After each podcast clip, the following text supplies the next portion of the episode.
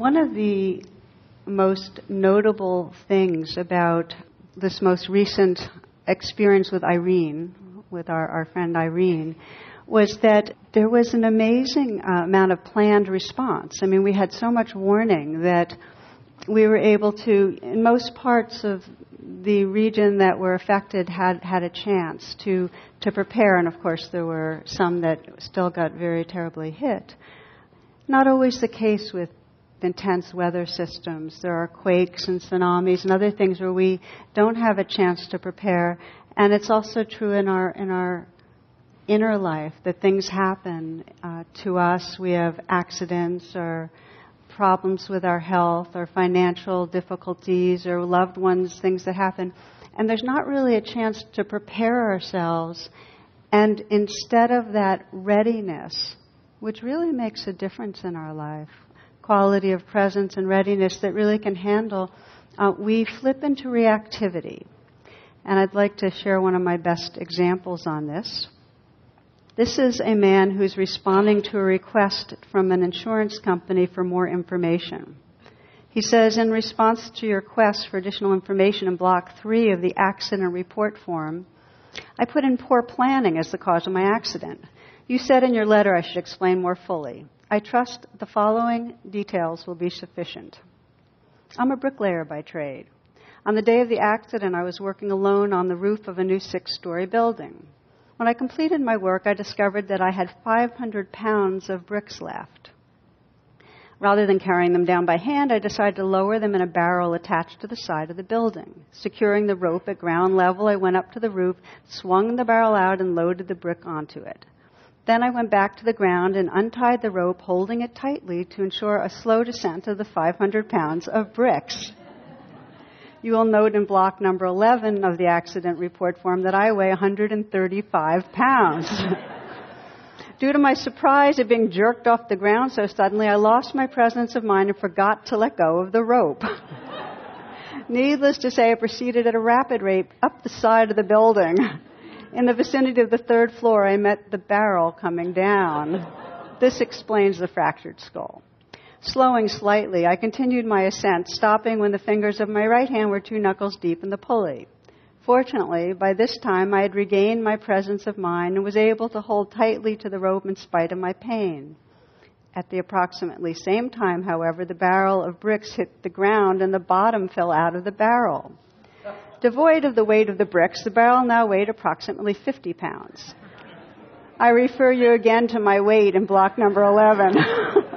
As you might imagine, I began a rapid descent down the side of the building.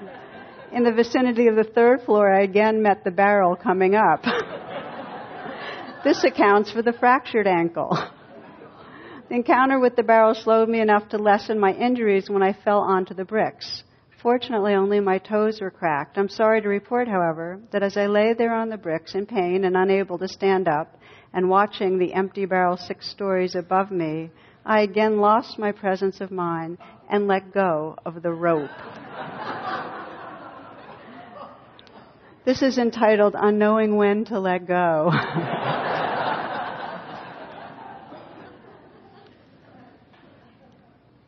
Tonight I'd like to use the metaphor of the storms that occur in our life and how often, rather than being prepared in the sense of presence of mind, we do flip into our own chain of reactivity.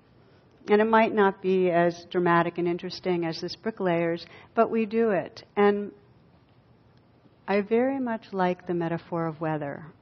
I talk often about our inner weather systems. And the reason I like this, I like that, you know, we all of a sudden will encounter an inner weather system and how do we handle it? When we consider the outer weather, this hurricane that came up, we are interested, we track it, we prepare, but we don't take it personally. It's not like it's my hurricane and I did anything to cause it. You know, we're not angry at ourselves for it, nor do we blame others for the weather. Unless, of course, we're catching a pattern that we know has to do with global warming, in which case, appropriately, we make the connections, and that's wise. But this angry blaming that happens when, the inner weather comes up, when the anger comes up or the fear, it's very personal. And yet it's weather. It's really weather. So, what I'd recommend as we explore this tonight together, because we're going to be exploring how do we bring our intelligence, our compassion to the intensity that does move through us. That we consider, as with outer weather, there's a quality of interest that can help to guide us, that can bring out our intelligence if we're tracking it, if we start seeing the patterns, right? I mean, if we start getting the notion of it, when this comes up, I react like this, and I tell myself this story, and I do that. When we start tracking the patterns, we're better able to interrupt them, right? So, one element I'd like to encourage tonight is just like a meteor- meteorologist. Let's see if I try. Let me try it again. Meteorologist. I didn't quite get it, but you know who I'm talking about. With that interest, kind of bearing witness, okay? And the other quality when the inner weather arises is like a grandparent. That just as a grandparent with a, a child that's caught in a kind of temper tantrum or is upset would bring a real care to that child that's caught in something, that we be that, bring that kind of friendliness to our own inner weather systems. Interest as the observing scientist and friendliness. You know, it's how I got around the first one. anyway, okay. So we do those two. So we start watching what happens when we have a trigger. And most of the time, we're spending, our bodies are in some way experiencing that we're either in a storm, like right now there's trouble, right now there's a problem, right now there's fear or anger or disappointment or jealousy, or else we're anticipating a storm and it's kind of pre stress in our body. We're, we're, we're getting ready in some way, but there's tension. So, either way, we're in a pattern that starts to become reactive. And what I consider a full blown storm, when we're over the top, will describe that. But look at how it begins. Let's say you get an email, and the email reminds you of something that you're supposed to get done and that you have a deadline for. And then you feel the tension in your body. And then you start obsessing on how it's going to work out. And then you're in some way speedy and impatient with somebody in your family, and that creates a kind of distance, right? So we've gone from kind of something happening, creating kind of a weather system, to one level of what I'm going to call violence, which is that we have violated a kind of harmony and we create separation. But it gets, of course, as we know, much worse. As we know, we often um, go from feeling impatient to having the kind of conflict that creates really deep separation and moving into blaming the other person or blaming ourselves. And that's when our identity gets hitched. The violence of these storms, when we go into reactivity inside, the violence of it is our identity gets caught. And we either become the victim, we're the one that bad things are happening too, or we become in some way an aggressor. Either way, we don't like ourselves. So, what we're going to explore tonight really is how do we catch this chain reaction that lands us up not liking ourselves? That lands us in an identity that's less than and smaller than who we want to be. Victim, aggressor. I was talking about this last year about how we kind of spiral out of control and we get reactive. And somebody sent me this little cartoon, and you have a picture of a crocodile in therapy, and she's looking completely wretched. She's miserable. She's confessing to her therapist. Whenever Mother's Day rolls around, I regret having eaten my young.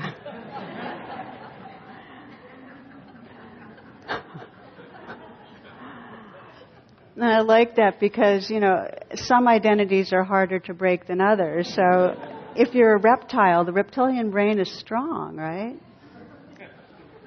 So anyway, that was a stretch, I know. So we can see the storms, the kind of the way emotional storms come into our wider world. We can see how um, in the last decade, how easy money set up a kind of grasping and a kind of greediness that ended up leading to an addiction, a real addiction in terms of uh, consuming and using money, and then a lot of greed on behalf of those that were loaning until we landed up in violence. That financial crisis was violence. It violated, injured a lot of people. It was a storm that built up, a storm of reactivity, of greed and grasping. We can see how storms build up when there's been a lot of fear that develops. So 9 11 occurs 10 years ago, and what happens? What's the spiral out of that? Fear, blame, attack.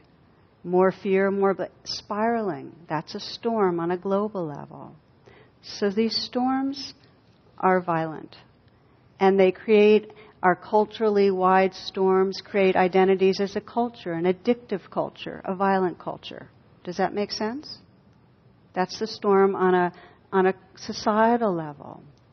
Our personal storms, when any one of us gets caught in feeling I'm the oppressed victim, somebody's taking advantage of me, that storm ends up shrinking us.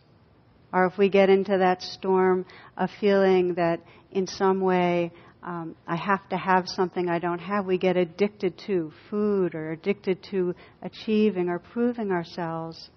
We separate from who we are. That's the violence. So, first we begin as a scientist looking at this at, and sensing well, how does this reactivity build up? How does it happen? Because we want to be able to catch it. That's what's important. Mindfulness is catching what's happening so we can open back into a larger sense of who we are, to our intelligence, our heart. So we first look at these, these patterns of reactivity and we get that our nervous system is deeply rigged to go into reaction. So that whenever there's pleasantness, we are rigged to want something, and then we're rigged to go after it. When there's unpleasantness, we're rigged to not like it, and then we're rigged to, in some way, fight it or flee from it. Okay? So that's the, the basic, the bottom line. How does this then proliferate? I want to go back to the storm metaphor and say, just imagine that our thoughts are winds, okay, and our emotions are waters. And the more that we think, the more we whip up the waters till they get into a flurry of waves. And that flurry then sets off more winds. And it just is this circular or spiraling process of thinking and emotions. I think I've shared a number of times here that the average length of an emotion left to its own devices is 1.5 minutes. That's how long an emotion lasts. What keeps it going? The winds of thoughts, right? You have to keep thinking. You have to keep having these thoughts to keep stirring up the waters. So somebody offends you in some way, and you feel that upsurge of anger and then the mind starts obsessing about how could they possibly and you start going into your defense and how you're going to do something about it. And that stirs up more of that heat and anger in the body that then trips up more thinking. So we get into the looping. It happens with fear all the time. If you have a fear of failure okay and then you start imagining all the ways you're going to fall short it's going to set off more fear in your body, which is going to trip off more of the thoughts of what's going to go wrong. So we're regularly in this looping. And this is the looping that we need to learn to um, step out of.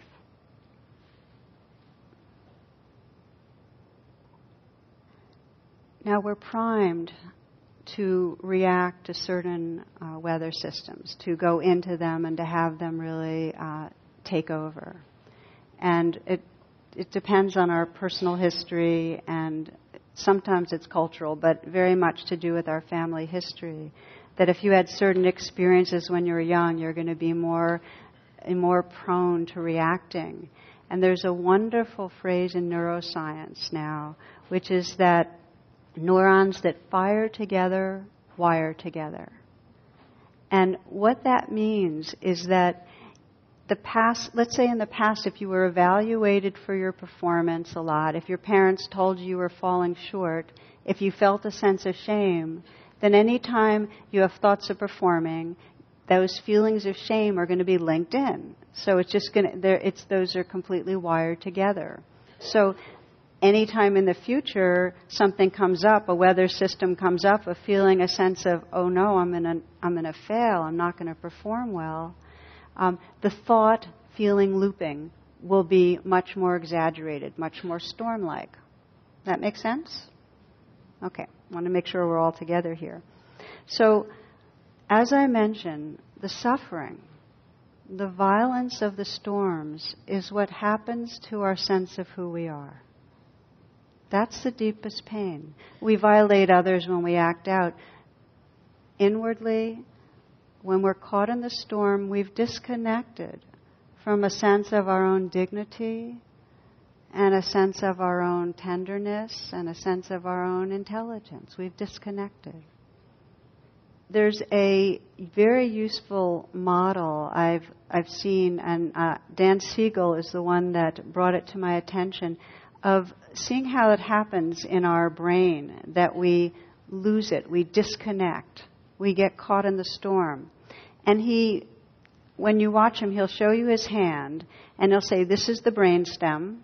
So, watching me, this wrist going up into my palm is the brain stem. My thumb is the limbic system, okay? So, this is the brain. You've got your brain stem, your limbic system, and this is the frontal cortex that folds over it, right? Okay?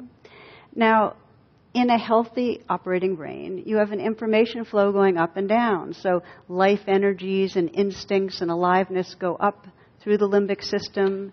And then what comes down is awareness, empathy, memories, useful perspectives. So this, this cortex modulates the emotions of the limbic system. Okay? Now, what happens when there's a lot of charge in the limbic system and there's no adequate activity in the frontal cortex is we flip our lid. Isn't that great? Don't you like that? but we totally lose contact with the kind of mo- the mediating mechanism, that which gives us the information we need so that the emotions can be there, but we have a way of holding them. The storm happens, but we have a way, we're prepared, we have a way of responding. Okay, so meditation teaches us to reactivate the parts of our brain that are needed so that we can once again modulate the emotions and remember a larger sense of who we are. It's in this frontal cortex that's the seat physically of what we call compassion and empathy. It's in this part of the brain that we access awareness. It doesn't mean awareness is, I'm not trying to be materialistic, but this part of the brain gives us access to mindfulness. Okay? So, how do we begin to interrupt these patterns and activate the parts of our being that we need when we're caught in a storm. Again, I'm going to um, turn to science because it, I find it so interesting that there is some research done by Dr. Benjamin Libet, who is a, uh, a research physiologist, I think, and what he discovered is the part of the brain that's responsible for movement is activated before there's any conscious intention to move. So when you go to pick up a tissue, the part of the brain that is readying yourself to do that has already gotten into motion before you have a thought, oh, I need a tissue. Now that's interesting because it challenges our sense of the seat of will. You know, we blame ourselves for what we do, but the brain is on its own doing this stuff before we've even had a thought about it. That's the first finding. The second finding is so there's this quarter second, really, between this beginning to activate in the brain and the body moving. And then there's another, I'm sorry, and the thought happening. And then there's another quarter second between the thought happening and the actual movement. You have what's called a magic quarter second before you have a thought to do something and you actually do it. And it's in that quarter second that you can call on mindfulness and interrupt the patterning. Tara Bennett, who wrote Emotional Alchemy, coined the term magic quarter second. I think it's wonderful because it gives us a sense that there's all this activity going on of thoughts and emotions, but there's pauses between, there's space between.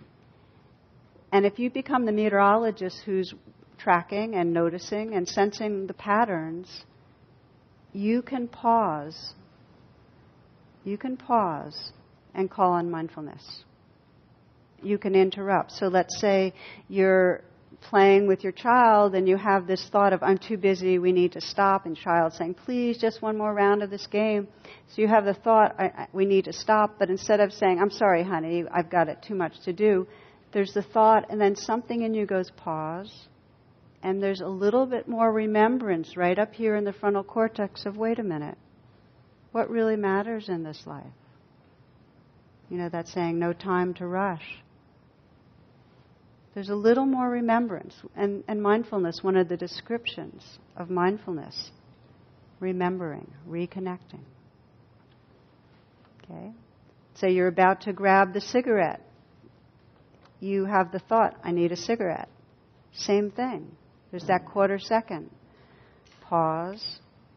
Sometimes that quarter second will bring the activation you need to sh- shift your behaviors wisely. Sometimes it won't. But it's the practice that actually strengthens that muscle of mindfulness. Even if you pause and remember but go ahead with the activity, you're still beginning to change your neurocircuitry. So the magic quarter second.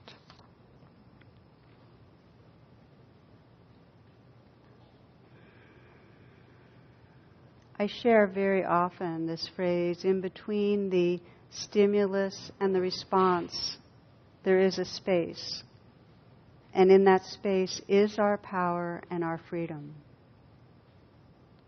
I shared it a couple of years ago, and uh, an AA sponsor, very a guy very well known in his area and uh, very beloved, and he what he did was he said he felt that five seconds of the sacred pause, just just pausing for the sacred pause, um, was the equivalent to attending a year of meetings. Learning the sacred pause gives us access to the resources that really are the depths of our heart and freedom.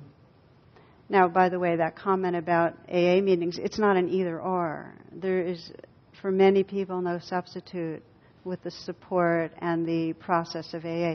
But what he's pointing out is the power of that inner capacity to pause is precious. So the next step, once we have paused, is we bring in these what are called the two wings of the bird the wing of mindfulness, noticing what's happening, and the wing of compassion, the scientist that's seeing what's going on, and that grandparent's heart that's holding it with kindness. So I want to talk about how we bring alive those two wings. And um, we'll be spending the rest of the evening talking about that using the acronym RAIN, because we're talking about weather and I thought it would fit in. But it's actually a wonderful training. If you are wanting to train in how to wake up out of any of the inner storms, any of the weather systems that are difficult for you, whatever you get caught in, learning to pause and then simply using this acronym for mindfulness will give you a handle because it's so easy when we're stuck to get confused and forget and have nowhere to start. We, we just don't know what to do. We kind of, something in us remembers meditation, but it's like that's just an idea. Rain. Recognize what's happening. Okay? Allow. Okay, this is what's going on. Let it be right here. And then we investigate with kindness. That's the I of rain. Investigate with kindness. That's where we get start getting intimate with our experience. The N of rain is the freedom of it. You don't do anything. When you've investigated with kindness, you've come into a presence that has room for the weather system. And you're no longer identified with the weather system. N is not identified. You're back in that great sky of awareness, that great heart of being. You're not identified. That's the freedom. So, I'd like to um, share tonight a, an example of being caught in bad weather and using rain. And I thought I'd, I'd share uh, one of my own examples. I have um, infinite numbers. this one took place some years ago at Christmas holidays. I was uh, at home, and many of us know how many weather systems can get tripped off at home with, with family of origin. It's, your family of origin could be wonderful, and the weather systems are still berserk, right? so it was for me that I was uh, surrounded by my family and annoyed by every single member of my family. and and nobody was being mean spirited. They're all really nice people, but I was um, in this in my own kind of irritable, judgmental orbit, and in some way, I felt like each one was exhibiting their well worn pattern of being the victim or in some way being needy or oblivious to what other people needed. I'm sure you know those in your family too. So I'd only been there two days, but I was really churning with resentment. And um, during prior months to this gathering, it had become increasingly clear to me judging mind. I just started more and more noticing how whenever I'm judging, I'm creating separation. Whenever I'm judging, judging myself, judging another, I'm creating separation. And I was getting more and more sensitive to that, to the suffering of that. So I committed myself to, whenever I caught myself judging, to bringing rain to it. I called it bringing rain to blame. It was easy to remember. So here I was, and I said, okay, I'm judging. I'll bring rain to blame. So I, but I was really not in the mood at all. I, mean, I was really grumpy and tired and wanted to curl up with a book, but I knew I needed to, to do it because I had promised myself. So I threw on my parka and boots and went outside. This is up in New Jersey, and it was cold and gray and wettish. But I, there was, I could feel that I could sense the suffering of it. So I began walking, and the beginning of rain is just to recognize and allow. So I just started recognizing all the ways that I was kind of poke and blame at different people. And I just kept saying, this too, okay, this too, this is what's going on. Until I let it all be there. The realness of how big it was, how much uh, kind of tension there was in my system towards everybody. And then I began to investigate and felt this really tight knot in my chest. And this, this is the investigation. You really come into your body when you investigate. What's this like? And it was a kind of sharp edged knot. It was compressing my heart. And so I did something I often do, which is I imagined going inside that knot. This is the investigation, getting very intimate, and sensing how that knot was viewing the world. And what was the view of that knot? What was the perspective from that place, that crunched place in me of the world? And what I saw was that wherever I was blaming, on some level, I was feeling really bad about myself for something. Uh, when I was blaming because somebody that was being snippy in some way, I felt like I wasn't being the peacemaker I wanted to be. Or when I was blaming, you know, my son, it was I was really falling short. I was the parent that made him the way he is, you know. And on and on. Each place I was blaming outward, really I was feeling a sense of insufficiency inward. Now, this wasn't new news. I've known for a long time that when I'm in blaming mode, I'm not feeling great about myself. But every round, I seem to have to go through blaming and then deepening attention to realize, oh, I'm down on myself. So that's what was happening. So I then deepened the attention to that place of being down on myself and started breathing with it and sensed how many moments underneath I to be at war with myself. And that brought up a real sadness. And that's where the kindness started coming in. I was walking, and as I've shown you here, sensing, okay, you know, this is sad, this is painful. And as the more I, I felt that compassion, the more there was a shift in identity.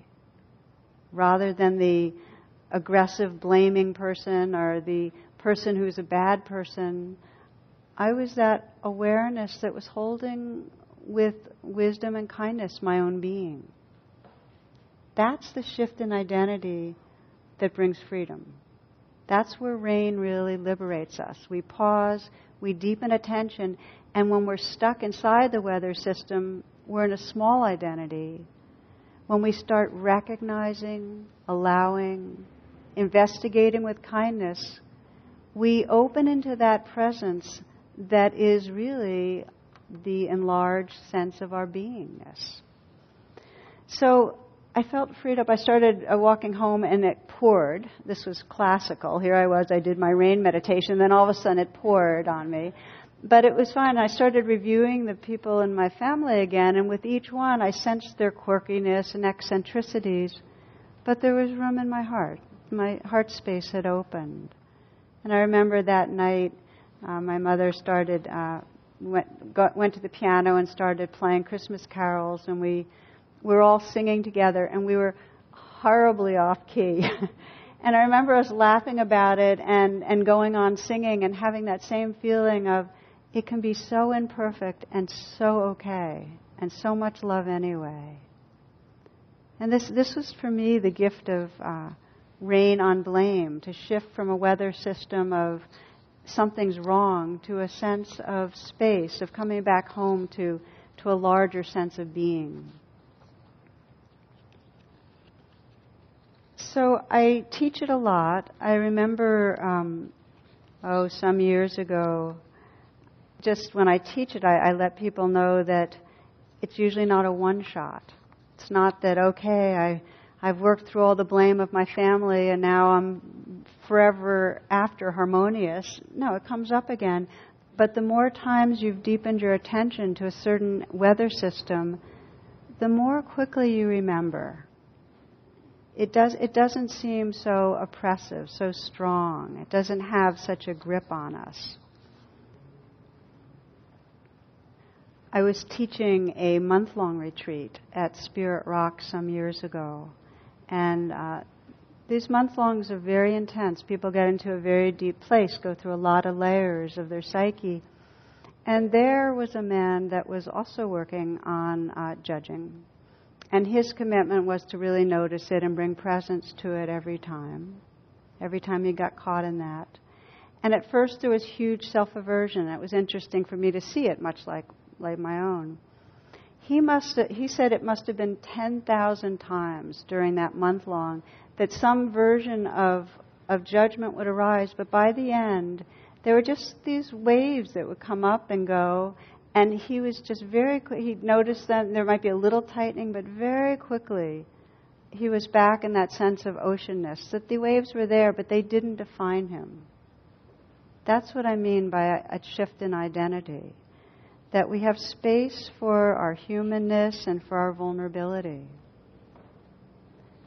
So the message here is it's not what's happening, it's not the weather system, it's how we're relating to it if we can pause and just know, oh, this is happening, there's a possibility of coming back into a fullness where we're not identified.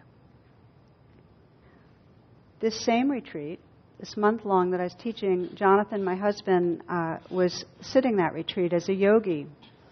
And during that retreat, he, one day after lunch, was sitting in the hall and he was sitting in the back of the hall and he had a something he observed, and he wrote a haiku about it. And I want to share his haiku. Great hall is silent. Pinto beans for lunch. And now some lean left, some right.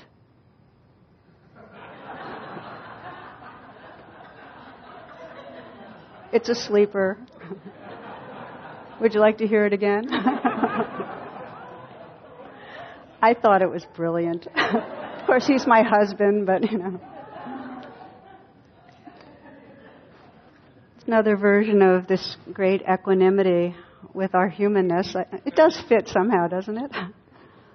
So, thus far, I've described how we practice rain with our own psyches, and I want to just briefly mention what it means to bring this practice when we get into a storm that involves another person. Now, I could be doing a whole talk.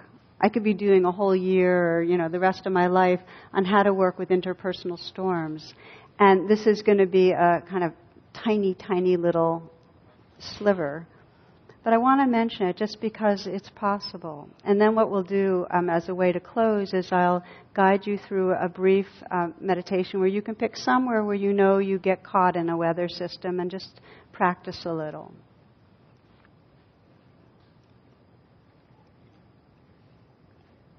So I'm asked regularly, okay, I can deal with my own rising of of fear or hurt or whatever, but what do I do when I'm with somebody and, and the way they act keeps bring it keeps on re-triggering it? It's just exhausting. Do I have to just do rain the rest of my life and they just keep getting to be the way they are, you know?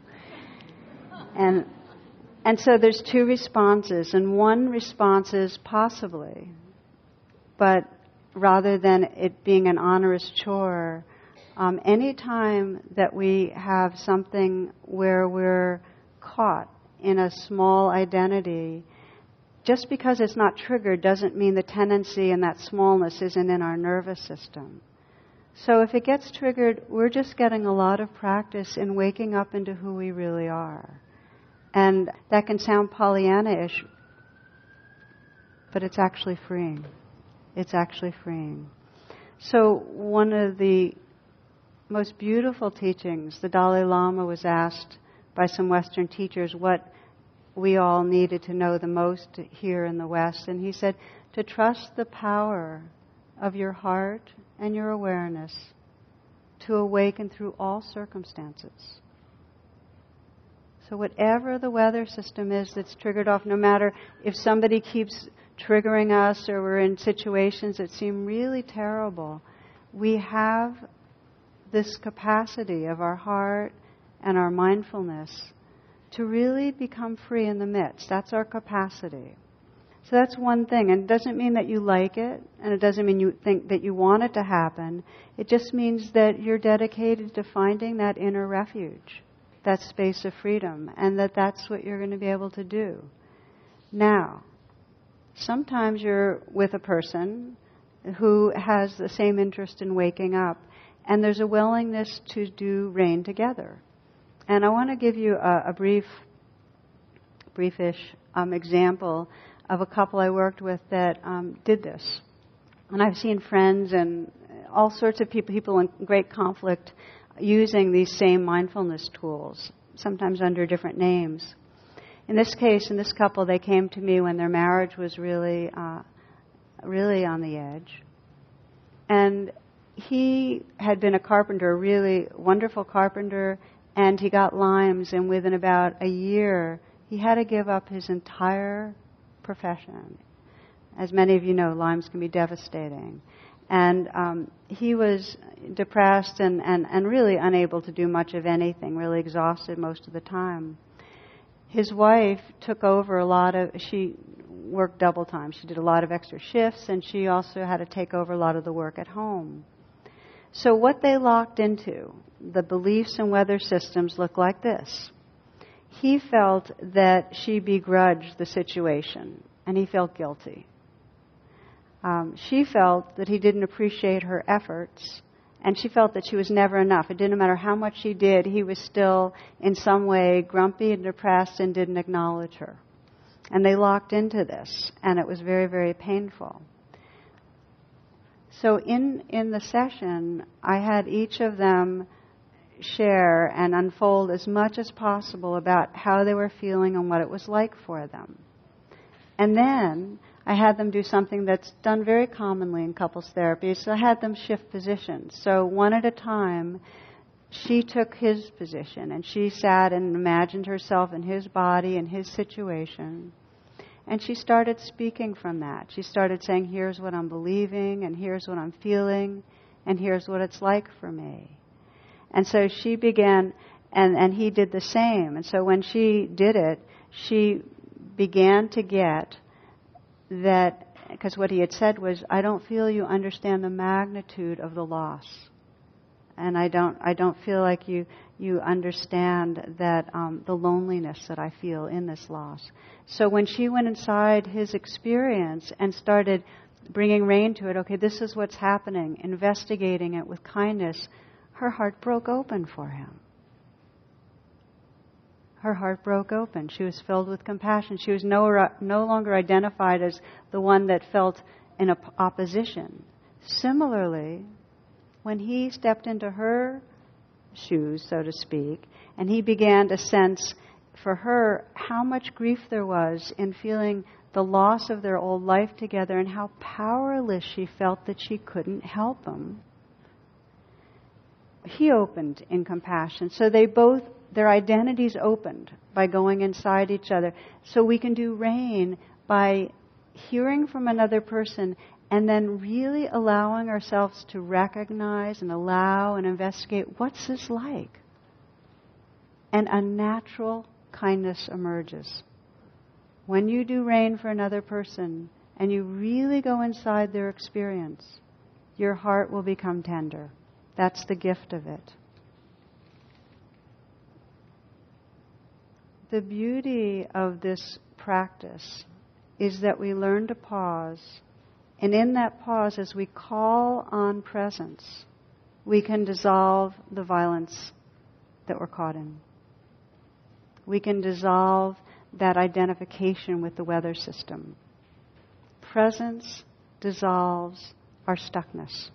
It's like this, this gentle rain that really allows us to release where we're hooked.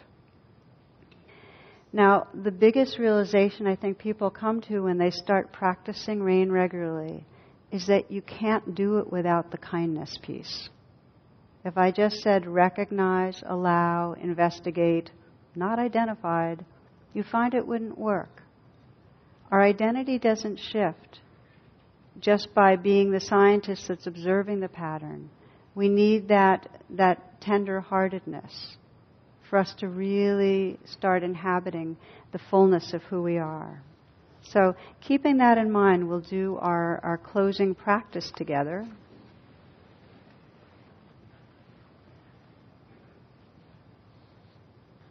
I shared in my own experience on doing uh, rain on blame that I was very intentional. I, I really got the suffering of, of blame and judgment so when I would stop and pause to do rain, uh, I knew it was really part of me healing and freeing myself up. And I invite you in the same way as you sense a weather system you get caught in, just to feel your own sincerity. That this is, this is a, a weather system that keeps you smaller than the being you really are. You forget who you are when you're caught in it. You forget your goodness, your creativity, your heart. And when I say you, I mean all of us. So these practices are a way of coming home to your true nature, to your wholeness. As you sit, let yourself bring to mind one place and let it be discreet enough that you'd like to bring a deeper attention to. One place where you go into reactivity. That's what I mean by a developing storm. Where the stories and feelings start spiraling and you, you perhaps act in ways that you regret or inwardly turn on yourself.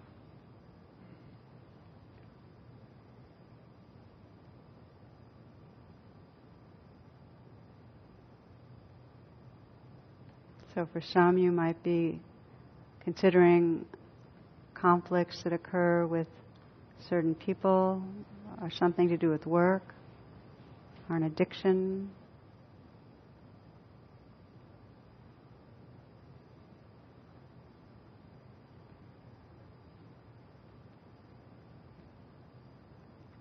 If it's hard for you to think of which one or where to go with it, just consider the last week or so when you were in a situation where you felt stuck, where you felt caught in a real unpleasantness of anger or fear, shame or hopelessness.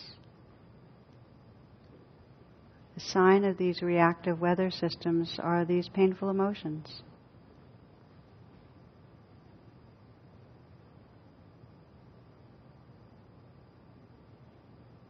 And let yourself bring to mind a situation that most expresses what's happened when you're caught in reactivity.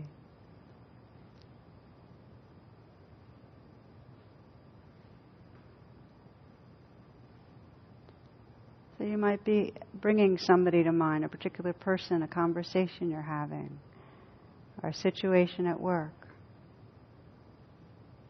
or when you really got caught in in an addictive behavior in a certain place, a certain room. Make it real specific so you have a visual that is real for you. You can remember perhaps the words that were spoken.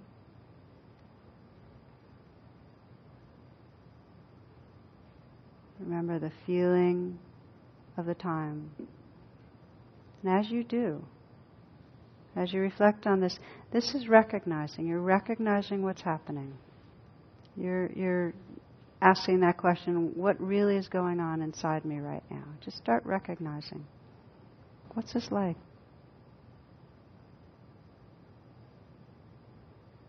And recognizing goes with allowing. Just let it be as it is. This is you giving it space. You can't interrupt a pattern unless you let there be an allowing presence. So you're willing to examine.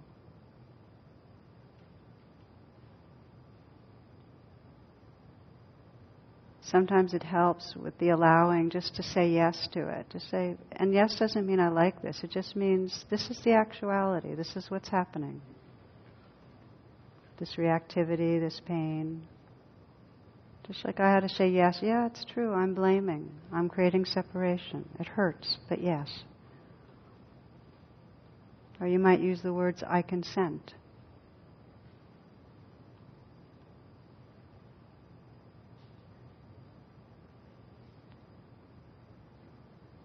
The beginning of rain is simply recognizing and allowing, letting it be.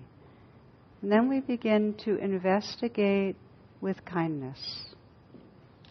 And I invite you as you investigate to sense what's the most difficult part of this in your body. What is it that most wants my attention in my body? What do you feel in your throat, your chest, your belly?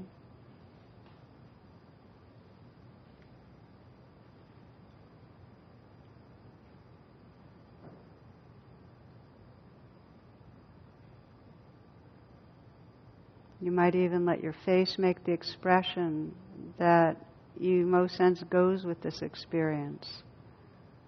That'll help you to contact it. And if your body's posture wants to go into a certain posture, that's fine too. Just to help you get in touch with what's this like? This is investigating. You might sense what you're believing. What's the point of view of the painful part of you? Is it I'm not loved? I'm going to fail? I'll never be happy? People don't care about me?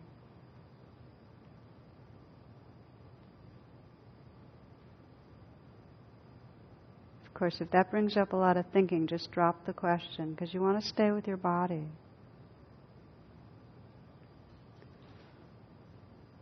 You might sense what feels most difficult and ask that place, what do you most want from me? How do you want me to be with you?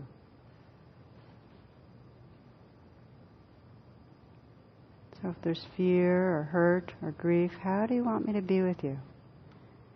And I recommend as you inquire, if you put your hand on your heart, you'll already be actively inviting and offering a tenderness.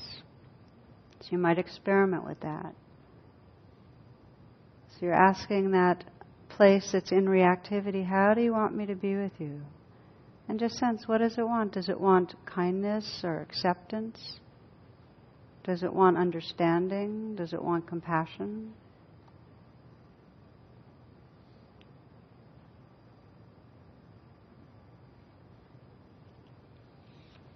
Experiment right now and sense yourself offering to this place whatever you feel is needed. It might be a message, it might be that you vary the touch, it might be an image, but offer something that you sense this place in you that's in reaction most needs. Just this moment.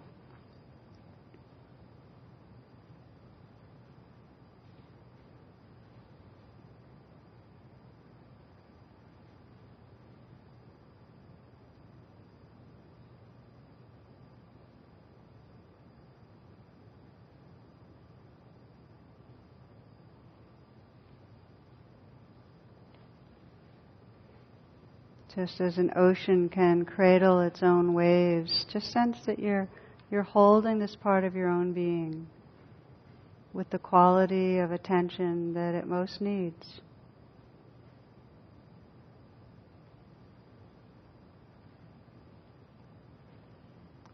Recognize, allow, investigate with kindness, kindness, kindness. And as you do, to sense in these moments your, the experience of your own being right now. The who are you? Can you sense a shift in identity? Kind of a coming home to something larger than the victim or the small self caught in emotion. It doesn't mean the emotion's gone. There's just a, a, a sensing of the oceanness, of something larger. This is the non identification the N of rain.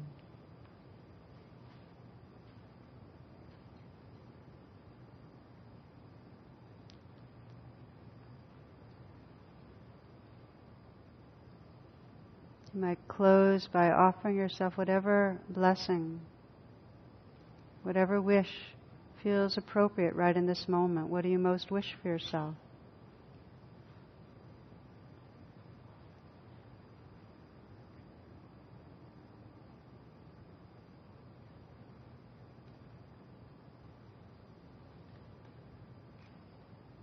And then just widening your attention to sense that all of us get caught in these storms, in this reactivity, and sense your wish for the freedom, the healing, the peace that each of our hearts yearns for. And then in the quietness, we'll sit quietly for a bit, and then we'll be listening with our hearts, with our receptivity to the sounds of the flute.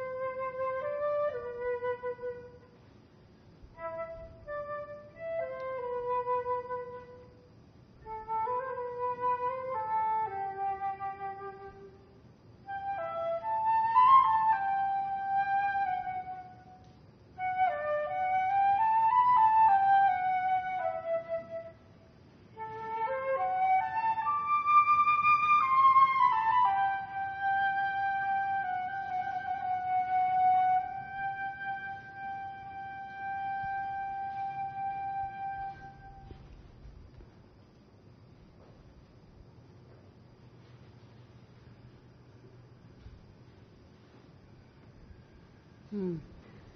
Thank you, thank you.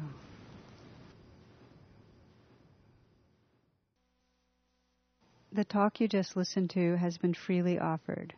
If you'd like to make a donation, learn more about my schedule, or about programs offered by the Insight Meditation Community of Washington, please visit either my website, which is tarabrach.com, or IMCW's site, which is imcw.org. Thank you very much.